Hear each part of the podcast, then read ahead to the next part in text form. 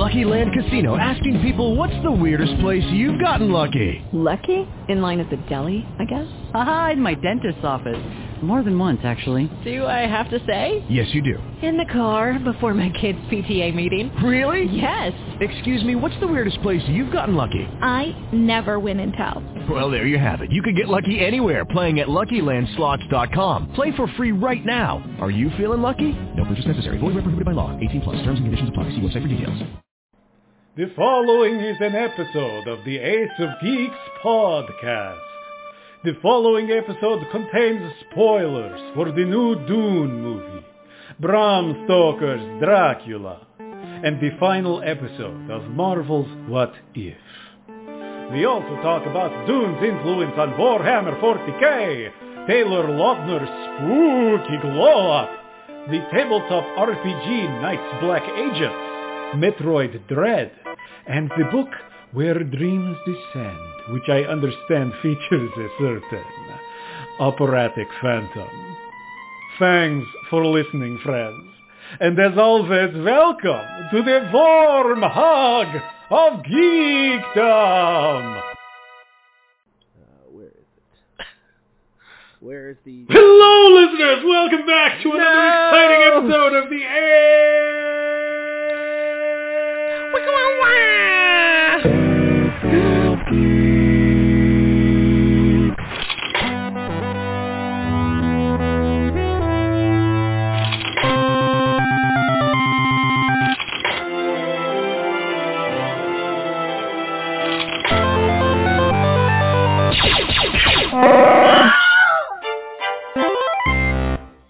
Okay, somebody asked me how Dune was. How was so you? how was Dune? But I I don't don't. know. Whoa. this is why I've been wanting to talk about this all week, and I've been so unable to wait for this podcast. Someone asked me if I enjoyed the movie Dune. I mean, I did- actually did ask you if you enjoyed the movie Dune after Yeah, and you I believe watched my it. response was no, yes, maybe. Okay, so uh, first of all, I'm the only one who's seen it, so this is not going to be a spoiler podcast. So no need to hit the roar. Uh, but I did get to see Dune at an early screening. Uh, the thank you very much uh, to Marianne Butler, friend friend of the podcast, for getting me in on that screening. Uh, it was it was a lot of fun. And there was a Q&A with the director afterwards, and I couldn't stay for that because my blood sugar crashed hardcore because I hadn't eaten anything that day, and it was a three-hour movie. Uh, Oh. Which may So have also that may have also played into your ability to enjoy the movie. Possibly. Sure. Yeah. Very possibly. Um, okay. So Dune, I read as a, I read the book in middle school. I don't remember much Rough, of it, but I remember rough basic- time to read that book. Yeah. I bounced off the two towers and then jumped on Dune. That was a decision. So here's here's what I remember about the basic plot of uh, Dune. Um, there are a bunch of people who are like fancy, well-to-do people, and they come to this planet in order to make money. And also, there's weird religious stuff. Uh, and this one kid from this family somehow ends up in the desert, stranded, and gets adopted by desert people, who he proves his worth to, but with uh, the uh, old-timey, reliable convention of blood sport. Um, Yep.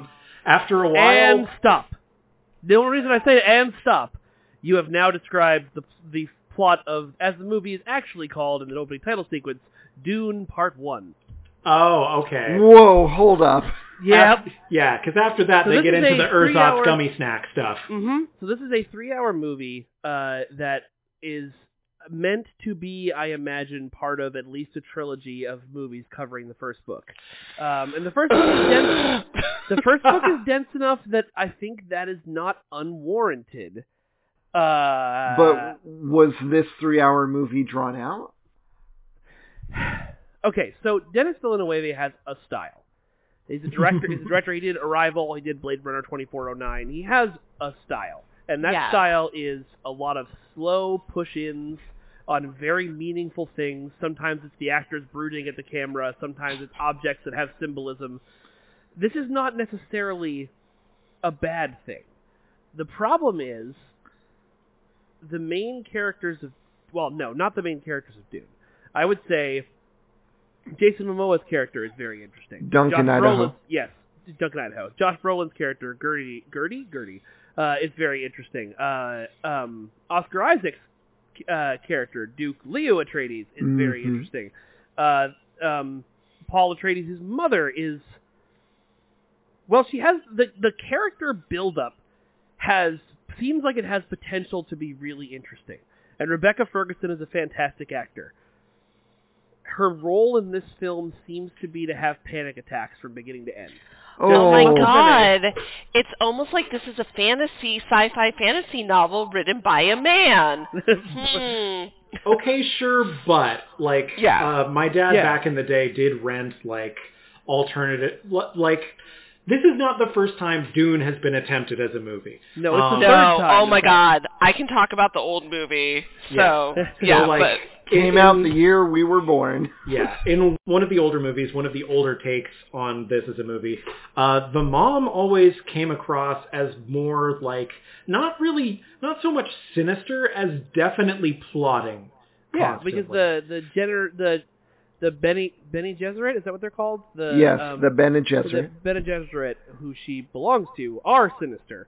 And she, what they do in the movie that I really like is that she's actually torn between her loyalty to a super sinister organization and her actual love for her son. That's great, and they do that well. That's good because that was like one of the good parts of the book. Yeah. Let me let me let me take it back. The beginning of the movie, I really thought, oh shit, this is going to be a life changing thing. Like the designs of everything were so Oh, yeah, fucking cool. The soundtrack gorgeous. was so fucking cool. The cinematography was so fucking cool. Um, it was just as the movie continued and continued to feel like nothing was happening. And then when things did happen, I was supposed to connect. I mean, Paul is the viewpoint character of the film. He is the main character. You are supposed to be 100% on board with Paul Atreides. The problem is, and I don't even think this is, um, uh, I forgot the actor's name, but uh, the actor who plays Paul's uh, fault, there's really not much to him, at least in this part of the story. He is Right. the bro- he is a broody It's teenager, true. and he broods, uh, and it's not super sympathetic. What I was trying to do in my head after the movie, because I was like, all right, Lord of the Rings did the same thing. It is also a like extremely drawn out version of the story as opposed to trying to tell it super fast and rushed. Um, why did I like that and all six endings of Return of the King, and why was I annoyed by Dune? And I think it's because Lord of the Rings goes out of its way very, very early to be like, these this is Frodo and Sam. You will love them. They're great people. Here are why you should love them. They're great people. Uh, and that's just we'll be enough to- reinforcing this as we go. uh huh. And so it's just enough to hook you into caring about them as the story starts to wind. Whereas Dune, I just never felt anything for Paul Atreides. Um, I have to say this to me speaks great things about the movie because that's how I felt about the book. He is Yeah. not my favorite character. it might it might be a perfect adaptation, and that's what I don't know because I don't remember the book that well. Everyone who was next to me, like uh, my friend uh, Xander, who designed the logo for this podcast, was there, and Ooh. he was ecstatic the whole movie. Like anytime anything happened, like an ornithopter taking off, he was just like jumping up and down in his seat. Um, so I think if you're a Dune fan, this movie will blow Knock you away, socks rock off. your socks off. Yeah. Yeah, exactly. I, I think so. I was trying really hard to be on for the movie to be like, okay, but I'm giving this a chance. And I it, again, it was like it, all of the stuff with the family and all of that stuff was really interesting. Uh, so there was this moment where House Atreides first gets to Arrakis, and Mhm. it is this in this incredibly slow sequence of their ship like landing on the planet and it's very dramatic and it's beautifully shot and the door slowly opens and all the beautiful cast are standing there looking beautiful and then I don't know why this choice was made. A man starts playing the bagpipes, but not just playing the bagpipes, playing like a straight up funeral dirge, which is I guess supposed to be the song of House Atreides. So like our heroic That characters are marching off the ship to like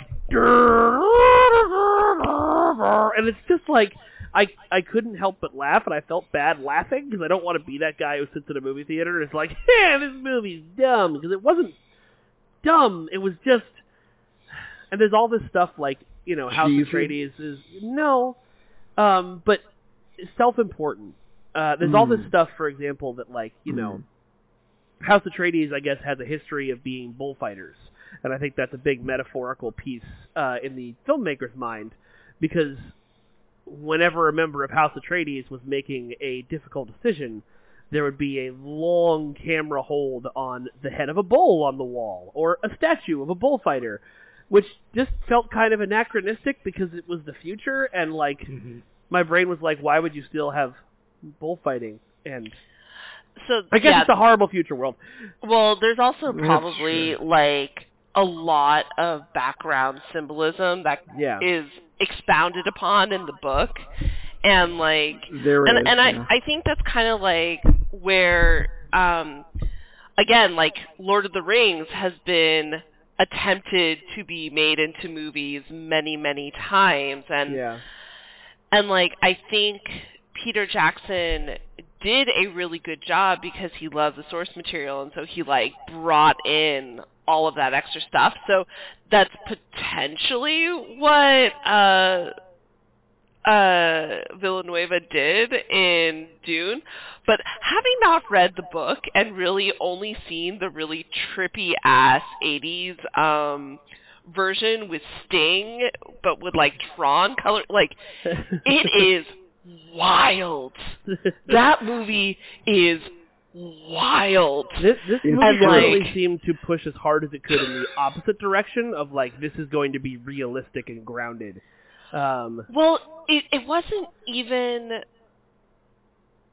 like it wasn't wild in in the like fantasy aspect to it. It was just you can tell that they wanted to do things, but like the technology just wasn't quite there. mhm. So they just went like a different way with it because that's what you had to do Yeah. if, if you don't have CG. And so, I mean, for me personally, I'm kind of excited to see the new movie just to kind of see what we can do with CG. I want to- watch it with you so I can see what you think about it because you're my I symbolism also- girl, and I'm curious Yeah. to see. And like, I've loved Arrival. Arrival is one of my favorite movies uh, in the universe. Um, Arrival was one of the few movies where it got me. Because normally I can tell like what the twist is going to be, and Arrival I was like, oh, well played, well played. That was I enjoy really this. good. yeah, Yeah. This is the same Um, guy who did Blade Runner 2049. that's correct. Yeah. I I have to say what you're saying doesn't surprise me because a lot of Blade Runner 2049 was like what if Blade Runner was more in line with do androids dream of electric sheep but we can't do that so we'll just rehash a lot of those themes. It hmm. sounds like he really like is deep in what the book is saying without dialogue and trying to find those like incredibly obvious ways to show them Yeah. I'm I am looking forward to it. it didn't feel like some movies when they try and do symbolism, it's like beating you over the head. This didn't feel like it. This felt like it had quote unquote something to say. It just didn't. I don't know. It, the message didn't come through. yeah, or maybe let- it would have if I was a huge fan of the book and I knew what I was looking for. And maybe there'll be people in our email who are like, "You idiot! It obviously means this. You know, the bull is symbolism for blah blah blah." Um, Well, hey, then they'll be emailing us, so that's great. Let's get a dialogue started. Well, yeah, just remember clearly when when we- the when the male and the female character go off screen together, and then there's you see in the background there's a person splatting red paint on a phallic object. Symbolism. meh. I I do have a few basic questions about theme Please. that I'm I'm wondering if this does come through. How do you feel about the Empire by the end of the film? Oh God, they're the worst. I mean, they were the worst at the beginning of the film, and hmm by the end of the film, they're even more the worst. Cool. How do you feel about the Fremen? Uh, okay, so this is actually something I should talk about. The Fremen seem super cool from the beginning of the film. They're very clear right up front. The Fremen are good. They are the good guys. There's nothing bad about the Fremen. You know, uh, uh, Leto Atreides is trying to make an alliance with the Fremen, whereas uh, Duke Harkonnen was oppressing them. Mhm. Um, but then, like, you know, there's this big thing about the, um, uh, I forgot their names, even though I just said it. Bene Gesserit. Ben Gesserit. Um, there's a big thing about how, uh, you know, they've been on planet and planting rumors that Paul Atreides is the savior. But what that leads to is the optics of Paul, uh, Paul Atreides, small, skinny white boy, getting off the ship on the planet and then uh, watching brown people. well, watching a bunch of people in what seems to be, um, you know, traditional Arabic dress chanting his name from behind, like, uh, from behind a barrier while the rich white people get off a plane. It just, it, I mean, I know it is the original white Cool. savior story. Yeah, But- well, uh, one of the ol- an older one. Yeah, no, that's. Yeah. I have to say, it does sound like you read the book. That's pretty much what the book was like. It it's so heavy in that theme. You cannot believe how deep Paul gets up the butt of the savior that he is for this world and these people. At one point, he becomes a god by merging himself with a worm. It's just, I, yeah, I think I remember that. it's a wild story, and I I am kind of pleased that the movie also is like, yes, this is very self-serious bullshit. Yeah, I mean that in that it is definitely gets gets across what it was going for. I don't know. I just wanted to like it so bad. There were so many moments in it that were super interesting. Um, and like there was, the, I think part of the problem too is that, um, like weirdly with actors like Oscar Isaac and Rebecca Ferguson, uh, the person who felt the most natural in the movie was Jason Momoa, who is you know he's but he's action always star guy. natural. Right, Right. but he's but his but Duncan Idaho felt like the most believable part of the world. The world didn't feel lived in. It didn't feel like these people. It felt like a movie. Yeah, yeah, Um, I could and- see that. yeah, It was also probably an enormous amount of pressure Oh, for a lot of these characters Oh yeah. and a lot of these actors, you know, because like Dune is definitely one of those sci-fi franchises that like you are either in it or you Mhm. legit have no clue what the hell's happening. yeah. You know, and so like if you are making a movie for the people who are in it, like you're like, holy shit, people are really, really going to be nitpicking the shit out of this this thing. And so I I was thinking also like why maybe Lord the Lord of the Rings story like speaks to you more than say like this prissy white boy sort of thing. And it's like there's a difference between the reluctant hero and the person who just wants to do the right thing, but yet they are the everyman. And usually whenever it's an aristocratic, reluctant mm. hero, it is the most annoying shit ever. because you are like, you have all the power, all the privilege. Just get over yourself and fucking do it. Whereas The- when it's like the poor person mm. who just wants to do the right thing, you're like, come on, you can do it. You know, like you end up really rooting for them. And I'm Yeah, looking at no. you, Harry Potter book five. Oh my god. I wanted to slap Harry. yeah, basically But, you're like- laying out the difference between person with privilege who can't deal with responsibility and person who would take on the responsibility if only they felt like they had the tools. Exactly. It's true, and the responsibilities in that world are like mind-bogglingly dumb. Like But- people should yeah. not be put into that situation. Also, the story itself does not resolve that and only adds more. Right. Um, Right. The the way in which the setting itself has been made to make Paul this Larry Stew is so deeply baked into how it was written. Like these women, the Bene Gesserit, have been fucking with Matt, like literally doing sex and body magic for thousands of years in a breeding program to produce him because they believe that the world is set. I, I might be getting this part wrong. I read an essay on the religion of this thing last year, and it's why it's kind of in my head. The world is set, but they want to produce a person who can break through and make like choices that cannot be made and will uh, be able to see the future. And so everything kind of boils down to this kid way before he's born. It's like the author was saying, you're not getting out of this one, you're stuck. Yeah. Yeah. Yeah, I don't know. Like it, it seemed like there was an interesting story in there, and the, my my final takeaway was, I think this will be considered a good Dune, but I don't think it'll be considered the definitive adaptation that fans have been looking for. And I think in another 20, 30, 40 years, another filmmaker is going to give it a try.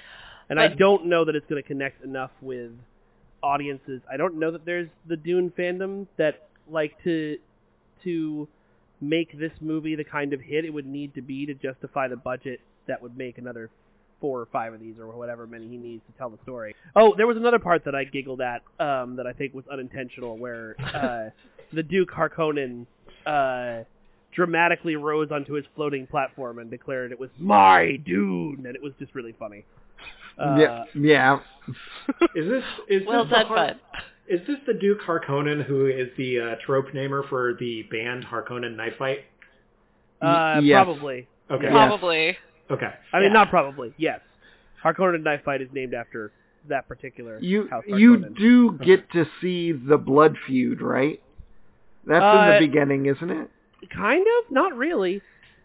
You don't really know. You know, you get to learn that um, Harkonnen, Harkonnen is in charge of Arrakis, and everybody hates them. And then you find out that um, uh, Atreides has gotten uh, charge of uh, Arrakis, but hmm they think it's a trap from the start because it is. Uh, you know, Who would have guessed? yeah. Um, I, I think I think there's. It, I felt like there was a lot more wheeling and dealing in the book to explain why Harkonnen got their hands on, you There- know, the Emperor's special military forces to come and fuck shit up on uh, Arrakis. I don't remember when they fully explained that, but there is a lot of politics. I'm just not sure what. I haven't read this book since I was 14. Yeah, if you came to the uh, if like political meetings and negotiations are a big thing in the Dune book, uh, don't come to this expecting them. It's much Oh. more of a character thing. Oh, well, that's good. I Yeah. don't know. That seems positive. There's actually uh, one uh, there's one political meeting, and it leads to the one of I think I counted maybe five moments of levity. I won't call them jokes uh, in the whole film. Mhm. the one time that we were supposed to laugh that I think everyone laughed. Oh. Uh, So, would you su- would you suggest needing to watch it knowing something about Dune? I would think it would help a lot. I don't. It maybe like people who are into, because like I was never into Blade Runner to be ob- honest. Like, and I know people who are like, that's the greatest sci-fi movie ever made. Uh, and to I've me, re- there's- yeah. I um, and- recently rewatched it. It's pretty good. I wouldn't say it's the best. yeah. Um. So you know. Star Wars. Yeah. I mean, you know what I think. I'm sorry, Mike. Go ahead. no, no, no, that's fine. Uh, and so I think it, it, I think people who love that kind of ex- glacially paced uh, thing will probably get a kick out of it. Okay. Uh, it certainly isn't as weird or as wild as the David Lynch Dune. Uh, Okay, so so there aren't like there there isn't Leto speaking in iambic pentameter. no, and there's no like cod cod pieces worn by rock stars. Weird. I think I was scarred from that movie. Like legit. I saw it when I was like eight, maybe, and oh, I still like can see the guy in the bathtub, and then the floating baby thing, and then Sting in his like weird Technicolor. Oh my god! Like it is seared into my brain. It's horrible. Are you talking about the Navigator? I have no idea. I just know he was a big blob. I mean, he made Pizza the Hut look hot. So, Oh, like, oh, that might just be Duke achievement. Harkonnen. Uh, Yeah. Yeah. They- yeah. it was just nasty. And then, like, I think at one point he like l- levitates and he has like a little hover, but he has like okay, yes, that is tiny ass like diaper on. uh, Like, They don't make Duke Harkonnen nearly Oh. that uh, gross in this film. Uh, no diapers anyway. But And I mean- I mean, like, a big not- fat guy in a tub because if you need evil, you got to go straight for a big fat guy, right? and and like I I don't I don't think that you know like big is beautiful. I I do think that like big is beautiful, but man, oh god, oh god, he's Yeah. like oozy and just like Yeah, it's the it's the oozing that's the problem, not the oh god. Um, but yeah, that was one other thing that I wanted to say as a You're welcome. fight choreography thing. Um, so they have this cool thing in the book, and I've seen it in both movies, um, uh, where they everybody's wearing a force field. So you know anything that's moving Mhm. fast won't hit them, um, and so you have to you know um, you have to hit with like the slow blade they call it. So like you have to have a weapon moving slower to pierce the force field and actually damage somebody. But then when Yeah. you get to the fight scenes, everybody's just doing cool kung fu shit, and like you never see them actually slow down to insert the blade. And I think that was a, as a fight choreographer would have been a really cool idea. Oh, So, I don't that's know. too Seems like a missed opportunity. Yeah. But yes, that's my thoughts on Dune. It I didn't love it, um, but you might, and don't take my opinion. I'm not calling it a bad movie. I'm just calling it not for me Yeah. because I also don't believe there's such a thing as bad movies, as we've covered on this show before. It's true. Could I Um, could I ask for just just a moment of clarification? yes. The spice must flow and blood for the blood god are different things, right? Those are from They are different different, Yeah. different franchises. Different Yes. franchise. One of them is based limitedly on the other. The 40k is Yeah, heavily 40K has- influenced by Dune. Okay. Yes, Dune and Star Wars and a million other things because it was originally a satire. But yes, Okay. Blood Mm. for the Blood God is from Du- is from uh, 40k, whereas The Spice Must Flow is from Dune. Yeah. Yes. And also walking without rhythm so you don't disturb the worm. Oh, that That's was another right. thing. Oh, these poor guys. So there is no way to make walking without rhythm not look stupid. uh Uh-huh. I guess. And so, like, the, the, they ended up just cutting around it most of the time because this very serious scenes, and then it's like, okay, we have to walk across the sand without rhythm, and they just looked so not good. Now I'm just um, imagining Monty Python's Ministry of Funny Walks That's kind like of what it spliced was. in. That's kind of what it was. The easiest Oh, way they could have done it was, oh, I don't, I don't know how to not have rhythm. Here, what's this? Just drink it. Ugh, it tastes terrible. Yeah, it's vodka. Drink all of it. Come on. or or you know what you got to do is just betray each other because guilty feet don't got no rhythm. Oh, Oh, boy. damn. Well, I think that's enough of a dude. Speaking of Brandon Sanderson, I finished time and again, and I restarted. Not restarted. I didn't want to reread the beginning, so I went back to my place in the Way of Kings. As it turns out, I got as far as chapter eight last time, so All that's where I am right now. Nice. I was also going to say, if you want recommendations of a different Sanderson series, the Mm. Wax and Wayne books oh yeah, you'll like those a are lot. really, really good. It's his Mistborn series, but in the Wild, Wild West. That's what I'm looking for. Yeah. And, steampunk um, industrial. Yeah. Yeah, steampunk industrial. Uh, however, just like Mistborn, the second or the third book gets real sad. Oh um, yeah, But then he brings it back. I've read like- I've read Ugh. Alloy of Law. Um, oh, Alloy oh, of Law doesn't get sad. no, sad. Alloy Law's of the Law doesn't. No, Like, but that that's one- the that's the first one in this series. I've Yeah, seen that one. Yeah, Or read Um, it rather. it's really That's good. one of my favorite books. Really, really good. It had a really good action. Yeah, and also Wax and Wayne are just great characters. Mm. They're really, really awesome. Uh, but that one is a bit of a sausage fest. There's not really good female characters in it. I mean, I'm trying to remember. Yeah, because she ends up like. Anyways, I have to say, me personally, I I love world building and I love big mythos and stuff. I do not like being lectured about it in a book. Mm. Mm. So like I don't feel like I am taking a graduate level course when I'm reading a book. You know? Yeah, which is what makes Dune kind of inaccessible for a lot of people. Well, and I would also say Tolkien sure, yeah, to yeah. some extent because like and Snow Crash. the footnotes for someone who has like Yeah. research OCD that I have to read every footnote. It's horrible. It's a horrible reading experience. I just ugh, Mm. I did not like it. That's why I've never finished those books.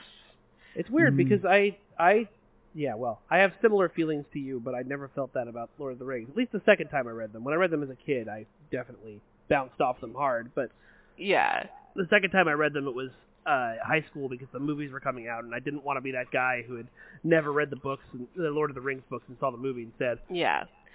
Though I do have to say, like, I'm kind of mad at Peter Jackson with The Hobbit that he has allowed Hollywood to believe that multi-part movies are okay.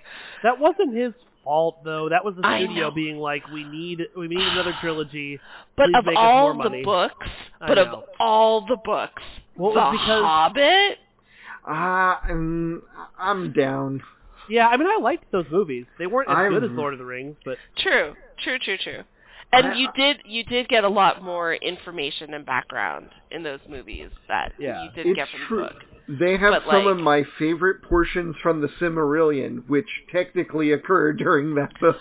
I do have to say, I am forever grateful of the scene in Rivendell Mm-hmm. where Gandalf and Galadriel, or yeah, it's Galadriel. so it's Galadriel and Elrond, right? And they have the like mental No, it's conversation. Gandalf. You were right the first time. Oh, it's Gandalf and Galadriel, and Sauron, uh, Saruman is like just blah blah blah blah, and so yes. then they have like the mental conversation that's basically like, "This guy, am I right?" And like, perfect. That that was great. no notes. Okay, I forgive it for that. That was just that made my life. I kind of saw it very similarly to the Hitchhiker's Guide to the Galaxy movie, which is that it was faithful beyond accuracy, where it really rode a lot of the themes. that is a really good term for that, man. Yeah. Uh, thank you. I think I made it up, but maybe I didn't. The Hitchhiker's movie had the added bonus that Douglas Adams looked over the script and gave it an okay, whereas they like added whole stuff here Tolkien never really had any mind to. That said, there are themes in that book that are so freaking hard to get when you're just reading them, or, as I once tried to do, teach them in the classroom. But the movie was so over the top about it. It made, made them a lot more tangible, even at the expense of making the romance overplayed. I didn't mind that. My dad hated it, though. The Hitchhiker's movie was really good, though. It was so goddamn good. I like it. I really Yeah. like. Uh, um, uh, what was it you said? Faithful beyond accuracy. Yeah, That's a really good description of the um, Masters of the Universe revelation too. It's that thing of Mhm. uh, Mhm. it's they're making the thing you remember reading or seeing rather than the thing as it actually was. Yeah, there are a number of movies and things that kind of, uh, you know what kind of hit me about it is that uh, I was rewatching Bram Stoker's Dracula, the 1999 uh, Francis Ford Coppola movie, Yeah. um, and I, as I'm watching it, I'm like, yeah, super bisexual movie. Also, um, they went in with the, oh, this book is about vampirism's always sexual. Cool. Every time a power is exerted, it will be sexual in some way. oh, absolutely. Oh, sounds like Gurren Lagann. But the entire thing plays like a dream or a nightmare. And as I'm reading it, I'm like, oh, it's a lot like the book if you were really bored and wanted it to move faster than a gothic novel. I was gonna say because I was really bored reading The that book. book is so bad. Like, Yeah. okay, it's not bad. Sorry, it is surprisingly slow and dry for Yeah. a vampire novel. You know. It is. Are we are we talking about Bram Stoker's Dracula? Yeah. Yes. Okay, I really want somebody to release a modern, very uh, just like rip roaring adventure style satire of it by Blam Stoker. That would be amazing. oh, Rowan, Mike Mae Linh, has you heard of Night's Black Agents? No. No. What is that? I have not. There is this role-playing game that's pretty thick because most of it is the text of Dracula with notes written over it. And essentially, you are playing uh, people who are hunting Dracula, and the major conceit is you will most likely die. Dracula is very powerful. Um, well, and they can hold any job. yeah, Draculas can hold any job. Um, and a major portion of it is the dread of any scene Dracula in is bad. This is then spoofed in the micro RPG, oh fuck, it's Dracula. where every time Dracula enters a scene, you roll a die, and one of six bad things happen, going from uh, totally kills a dude to you he makes sweet love to you through your mind. You are now in love with Dracula. That sounds like Okay. that sounds like the way uh, some people I know run Curse of Strahd. Mm, mhm. to to me, it reminds me of the micro RPG that came out around the uh, uh, you're walking back to your car at night. Uh, your phone Oh, is in Shia your- LaBeouf. yeah, out of the corner of your eye, you see him, Shia LaBeouf. Why was Uh, why was I drinking when you did that? Sorry. Okay. We were watching this show the other day, and they were talking about how spit takes never happen in real life, and I was like, "You've obviously never met Jarys." I, I, I actually had to train myself to not spit take, which helps me better with sneezes because I would do it so often. And that show that we were watching, highly recommend. It's on Netflix, Oh, yeah. and it's called The History of the Hollywood Cliche. It's Actually called Attack of the Hollywood. Oh, Cliches, Attack of the Hollywood Cliche. Sorry. It's basically an hour-long TV version of uh, like a TV trope Ooh, sampling, I like but that. it's a lot of fun. It's really good, and it's hosted by Rob Lowe, and the writing is just incredible. The writing is it's really so good. so really funny, way better than Rob Lowe actually delivers it. Yes. awesome. That's very good.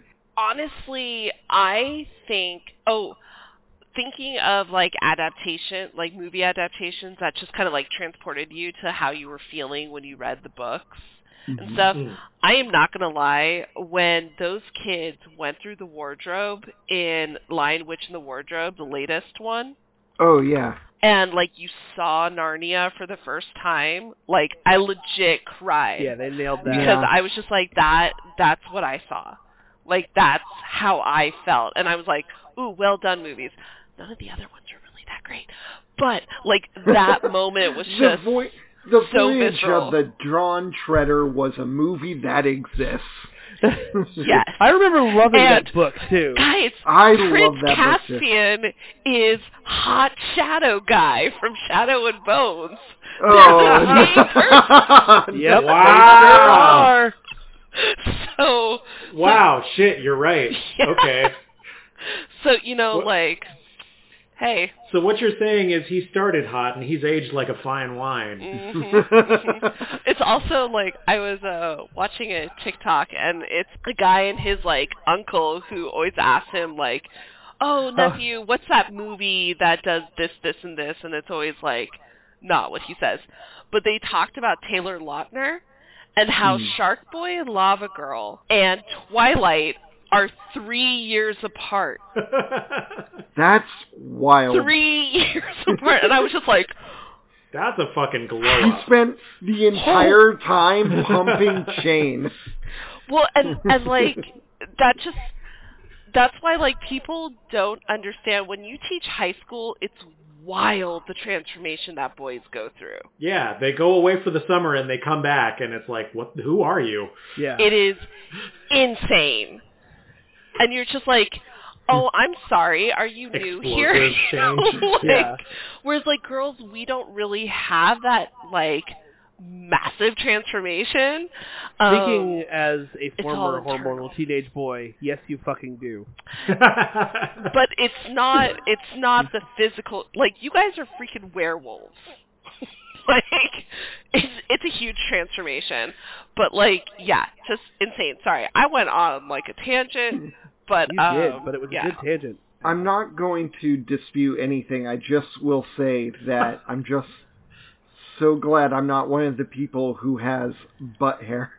that people can have butt hair seems to be the cruelest fucking thing puberty does. I why why would we need that? Do I have it's because we used to have know. fur You've got to protect Right. that area when you're shitting naked in the cold. It's Yep. already filled with fat. How does it anyway? Um I know Listen, I'm late. I- bears are filled with fat, but they have fur too, Jarys. So you, are you saying bears are a bad design? Uh, no, I think um, large What are you, men anti-bear? with big bellies are very attractive, and Oh um, my god, you posted that thing the other day about like the bellies. yeah, the sexualizing the thing I hate most about myself, like the sacred belly the belly The tuck sacred whatever. belly peak. Yeah. I was Literally, little, I will go to any I any so length sorry. to avoid having that that book. No, it was just weird because there were people agreeing with you in the comments, and I was like, but I go to such great lengths to hide my belly from peeking out because it is the grossest thing anyone's ever seen. Because I, got it's- called into HR once because my belly was peeking out. It's bullshit. it's not. I don't know how to describe it. It is a completely different world in the gay. It there are aspects about in it. the gay. You can do a belly peek in the gay. So it's kind of like underboob, I guess. It's a little like underboob, is what Which it is gross. I'm sorry. So what we're what we're Not establishing right- helping, Mae Linh. Not helping. What we're establishing, Linh, what we're establishing right here, right now, is that when it comes to fetishes, if you don't get it, you just don't get it. yeah, that's true. That's true. That's true. That's true. We're also establishing that Melee after 10:30 p.m. is at her most judgy. Well, I mean, it, and also, also, Mae Linh, as as a person with boobs, you can't get away from the reality of underboob, which is sweat. Yes, it sucks. and chafing. It sucks. Yeah.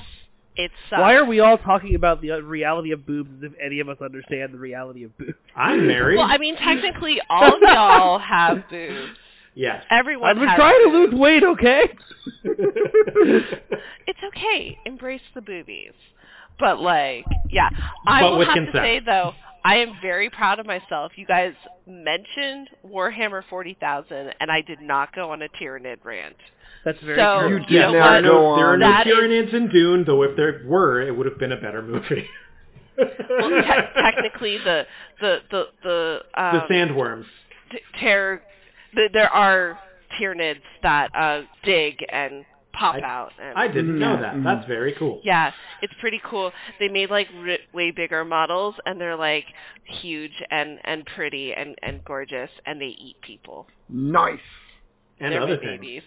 But also people. We we So are that uh, rant we didn't go on. we are go- getting near the end. Um, Already? Wow. it- That went yeah, fast. We've been going for an hour. Um, we should talk about what each of us have been doing uh, this week. Um, I am going to go first because I normally have been going last, and I've been trying to practice this. I caught up with uh, Visions and What If.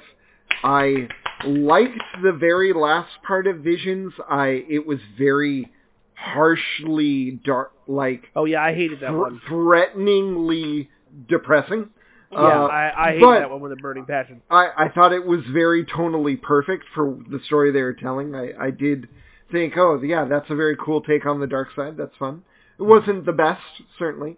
Um, and I saw the very last What If, uh, which was pretty dang incredible and also hit the themes really better than I thought they were going to do. Mhm. Um, I really like the way they set stuff up, and I'm very sad that they couldn't put the Gamora episode in this season. I'm really looking forward to it. yeah. Yeah, me too. I want to see what Yeah. that was all about. Yeah.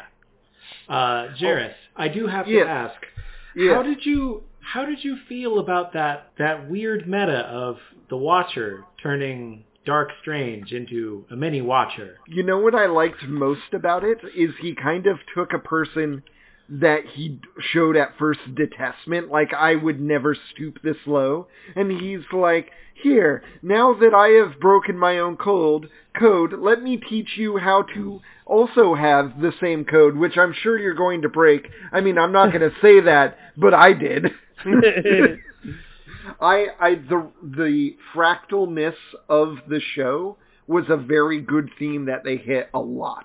I'm really glad that, like all Marvel projects, it led to an Avengers team up.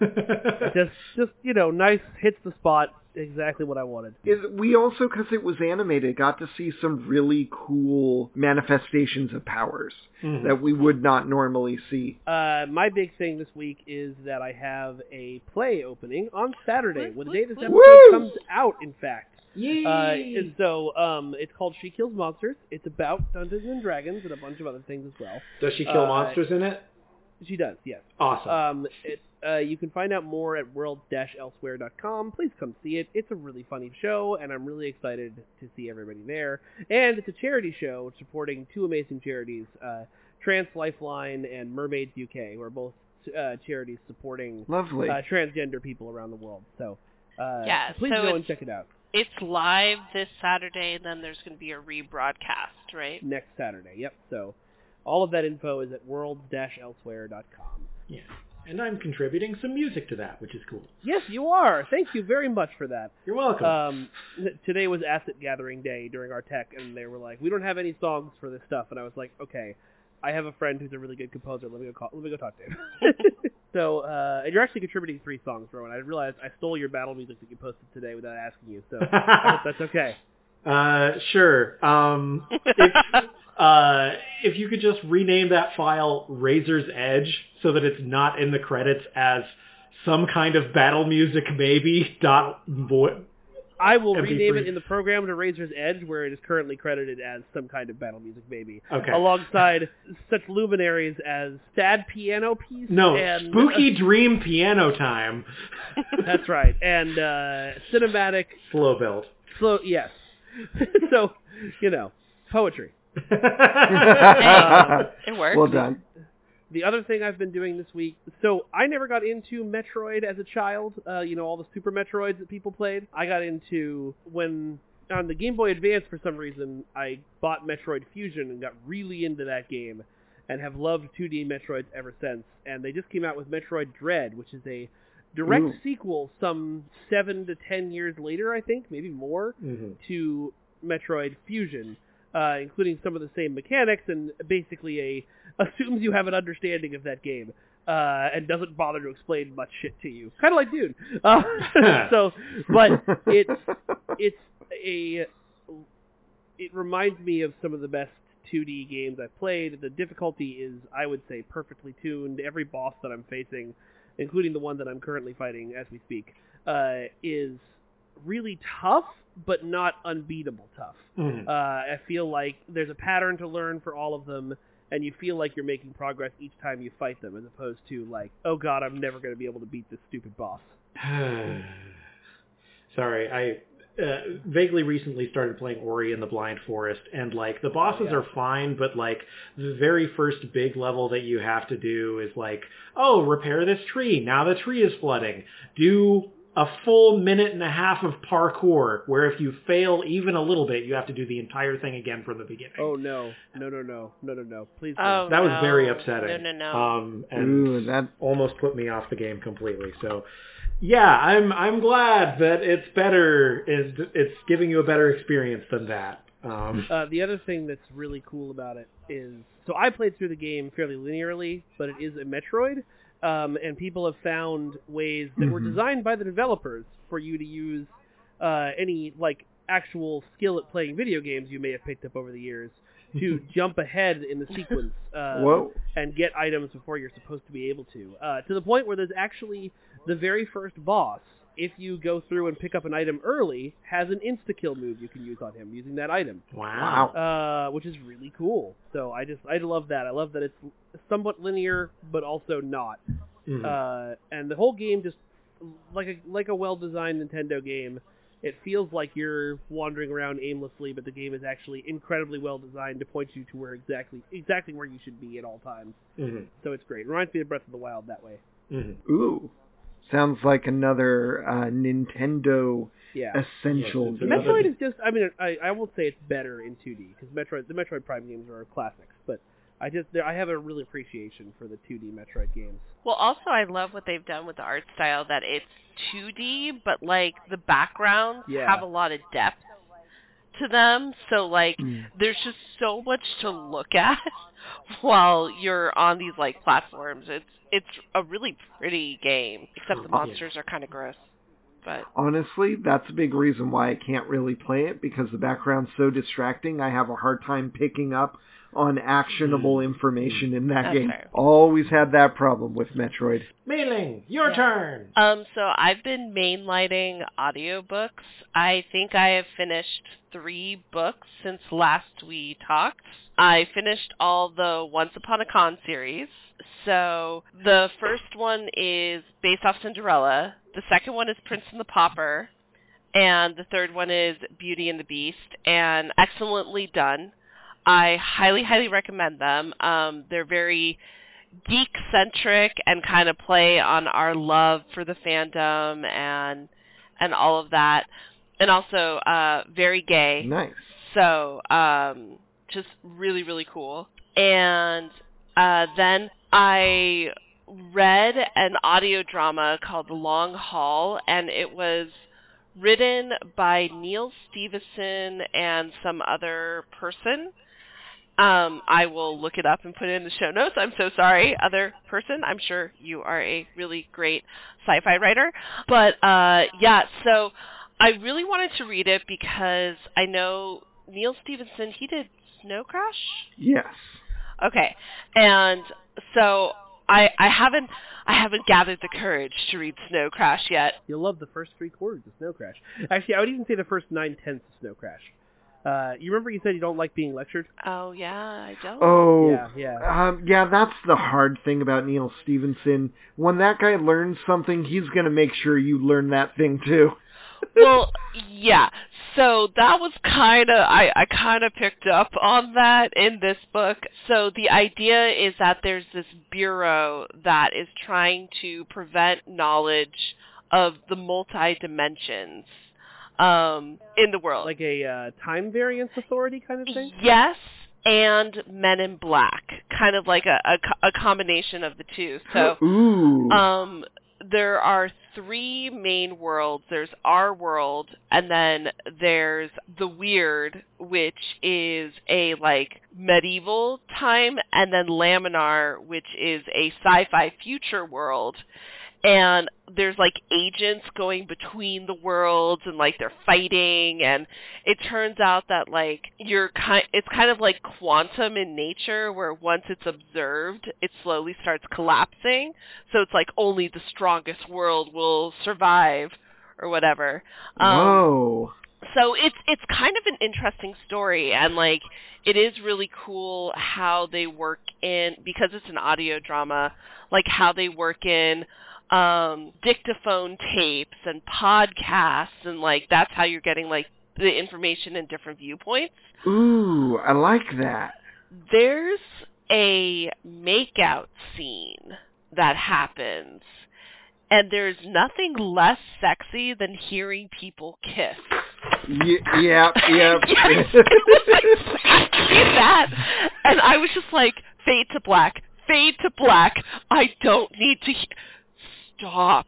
Like when it's described, like in our saucy Regency romances with the tension, and it's like, oh my gosh, it's Okay. exciting. Well, yeah, that's nice.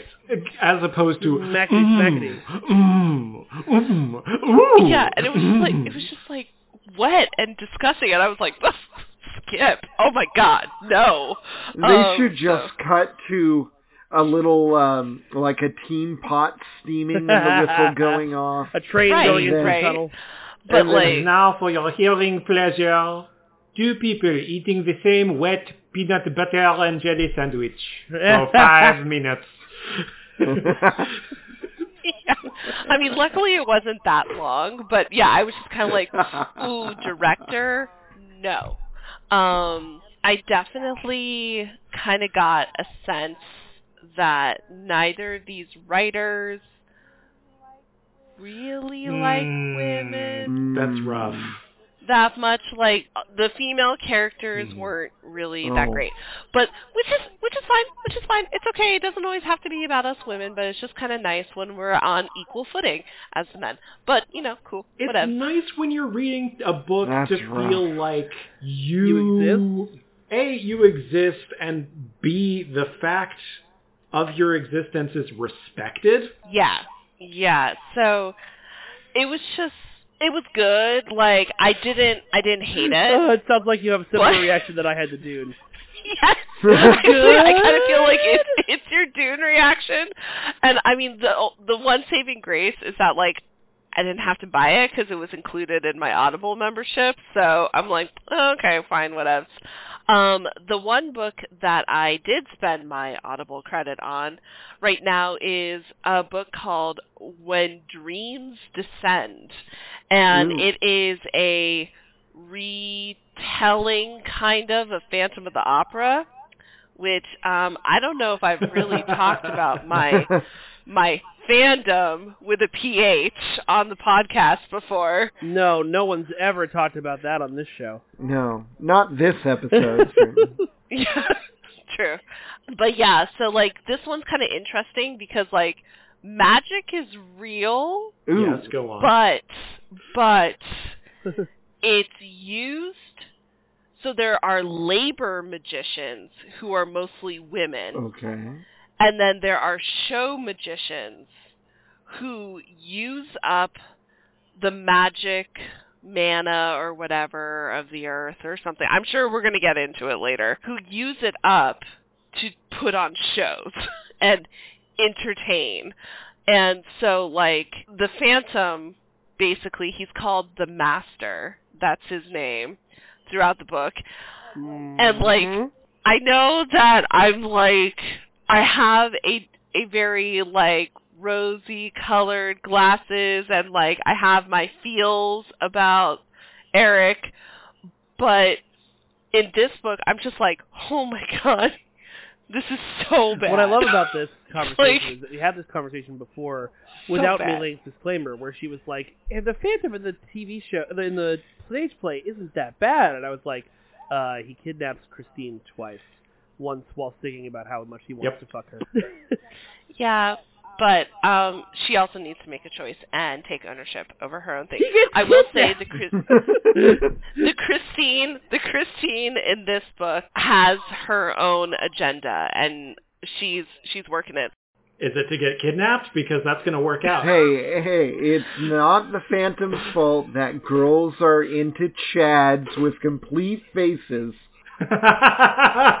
But yeah, so we've just met the Raoul character, and he's a natural born uh, magician, and he's going to be judging this magic show contest that the Christine character is um, going into. But for some reason, the Erik character is like not wanting her to be part of the the world or something like that. I don't know.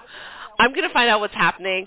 I'm kind of enjoying it in my little teenage goth sense, but I'm also just kind of like, this is this is really kind of like heavy-handed, and I don't know. We'll see. We'll Mhm. see. But so, uh, Rowan, why don't you go for it? Uh, so I haven't uh, had a lot of stuff going on in the past two weeks purely because I've been stressing out about school Mm, instead. right. Uh, I've been playing a lot of Destiny 2. Uh, there, the Halloween event is going on, which is uh, kind of funny because it's basically just uh, Glint the ghost being like, we have to go and investigate all this paranormal activity where all the aliens are because these pumpkin-headed things have shown up. And like, nobody else believes that they exist. Every everybody he tries to tell about, oh yeah, we're fighting the the headless. The, we're fighting the headless. They have pumpkin Uh-huh. heads and they drop loot, and everybody's like, I don't know why I asked you what was going on for you. Would you say that these are some pretty great They're pumpkins? they're very large. Mhm. They're also on And- top of of big big muscle body And dudes. would you say that the main character who no one believes they exist has a comfort blanket? Um, they are a tiny floating robot. So, So- yes, it is. It is an analog for Linus. Okay, good.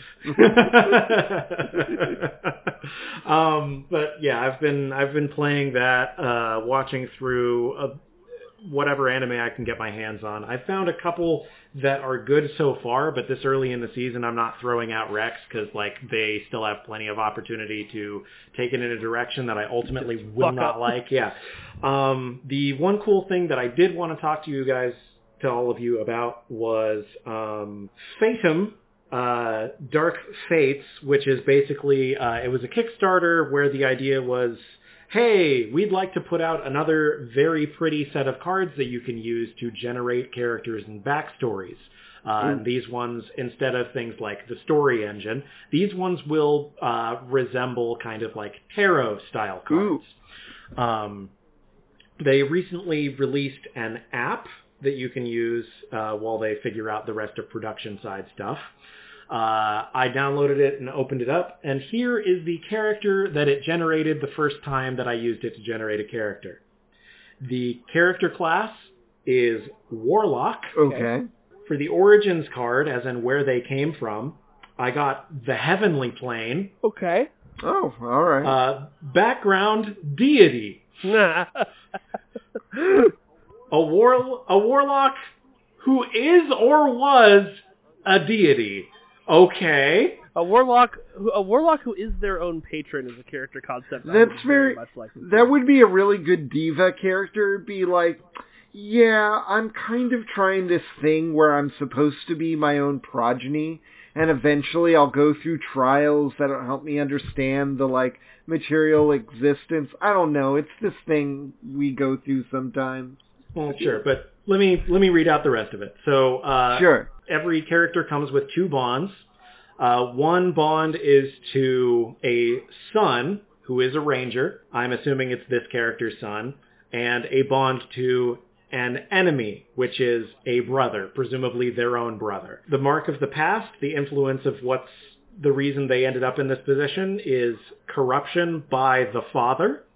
And the impetus for them adventuring is betrayal to a henchman. Wh- Whoa. Okay. Yeah. Interesting. So basically, I took all of this and went, okay, so basically this is a former deity who maybe has a pact bond with their son who is still a deity, who was cast down via, like, some kind of um, conspiracy between a henchman of theirs and their brother because of the influence of their father, and is now, like, trying to get revenge or something like Whoa. that. Uh, That's a very epic Yeah. background. yeah, and then it was just like, eh, random cards. First time I opened up the thing, and I was like, wow, uh, okay, this is a very unique concept. All right, I guess I'll use this more. So yeah, that's um, that's me. Other than that, um, uh, having panic attacks when you have things to do makes life really difficult. Yeah. And also, Yeah. um, it's it's really hard sometimes. Like I don't I don't think that I have ADHD, but I've also never been tested, and there are definitely times where I just kind of I have a thing I need to do. I know that panicking doesn't help me do that thing, Hmm. But I'll finish a task and my brain will behave like a dog where I was playing fetch with it and it's come back with a stick and I'm like, okay, and I reach for the stick and it insists on fighting me for the stick instead of giving it back so we can continue what we were doing. Ah. It's it's rough. Hugs. But on positive news, tomorrow on Tuesday I have my first actual session of therapy. Last time was intake. So Awesome. Yeah. Yeah. It does. Yeah, I hope it's a good fit. Me too. Um, it's going to be fun eventually getting to talk with a male therapist about my fears and concerns about ultimately turning out to be a mediocre white man. Um, so we'll we'll just you know it's we're going to see how it goes. I am at this point optimistic. Well, Excellent. All right. heart. Well, Thank you.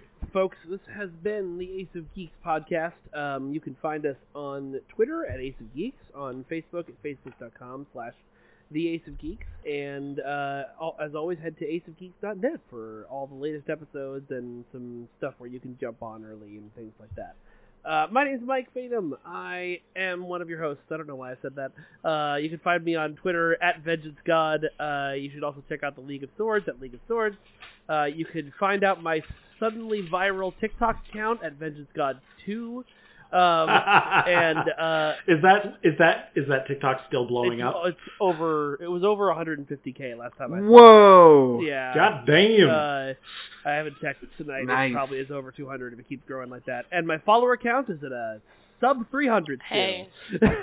uh, but uh, it, most importantly, please, please, please come see She Kills Monsters either today when you listen to this episode or on uh, a week from. Uh, so either on the 27th, the uh, 23rd or the 30th. 23rd or the 30th. Thank you.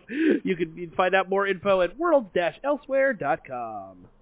Okay, and this is this is going to be a uh, an uh, a web portal virtual Yes. performance. Okay, Yeah, got we're, it. we're setting it up to look like a D&D stream, so it should be a lot of fun. Nice. Rowan, go for it. Hello, my name is Rowan. I also resemble one of your guests. Wait, one of your hosts. Yes, a guest every single week somehow. Uh, so I uh, have some uh, cool little deets and doots that I made during the pandemic in order to keep from going mad. They are they should be linked in the show notes. I have a SoundCloud link where you can check some of that stuff out. Uh, if you decide that you like what you've heard and would be interested in encouraging me to make more music using your money, I have a Ko-fi account ko-fi.com slash Saleibriel. That's S-A-L-E-I-B-R-I-E-L. Uh, and you can drop some money in there and you will earn my eternal gratitude. Jarys, go! Hi, I'm Jarys. Um, you can find some of my writings on magic and theology at firstchurchofthemorningstar.com. Other than that, I don't really do a lot of public stuff online, but if we're friends, please reach out. And of course, always, I appreciate it if you write us a review. I'm Mae Linh. I'm the super judgy one after 10:30. Um, you can find me on TikTok, and um, so it's at mlkitty1875. And uh, yeah, we we appreciate your emails uh, whenever you send them. We got one this week, which we really appreciated. So thank you for that. Um, Jarys, if they want to email us, how can they do that? A C E O F G E E K S P O D C A S T I N G at gmail dot com. Ace of Geeks Podcasting at gmail dot com. Also, when you go to aceofgeeks.net, sign up for our mailing list, and you can get notified when as soon as episodes go live, and learn maybe about some uh, new projects we're working on before anybody else. So, uh, sign up for the mailing list. Uh, we would Yes. love to be more in touch with you. And then I guess we will end the way we always have. Hello, the Ace of Geeks Podcast! That was an Ace of Geeks podcast. Hello and welcome. Hello, it is Ryan, and we could all use an extra bright spot in our day, couldn't we? Just to make up for things like sitting in traffic, doing the dishes, counting your steps, you know, all the mundane stuff. That is why I'm such a big fan of Chumba Casino. Chumba Casino has all your favorite social casino style games that you can play for free anytime, anywhere with daily bonuses. That should brighten your day a little. Actually, a lot. So sign up now at ChumbaCasino.com. That's ChumbaCasino.com. No purchase necessary. Group. Void were prohibited by law. See terms and conditions. 18 plus.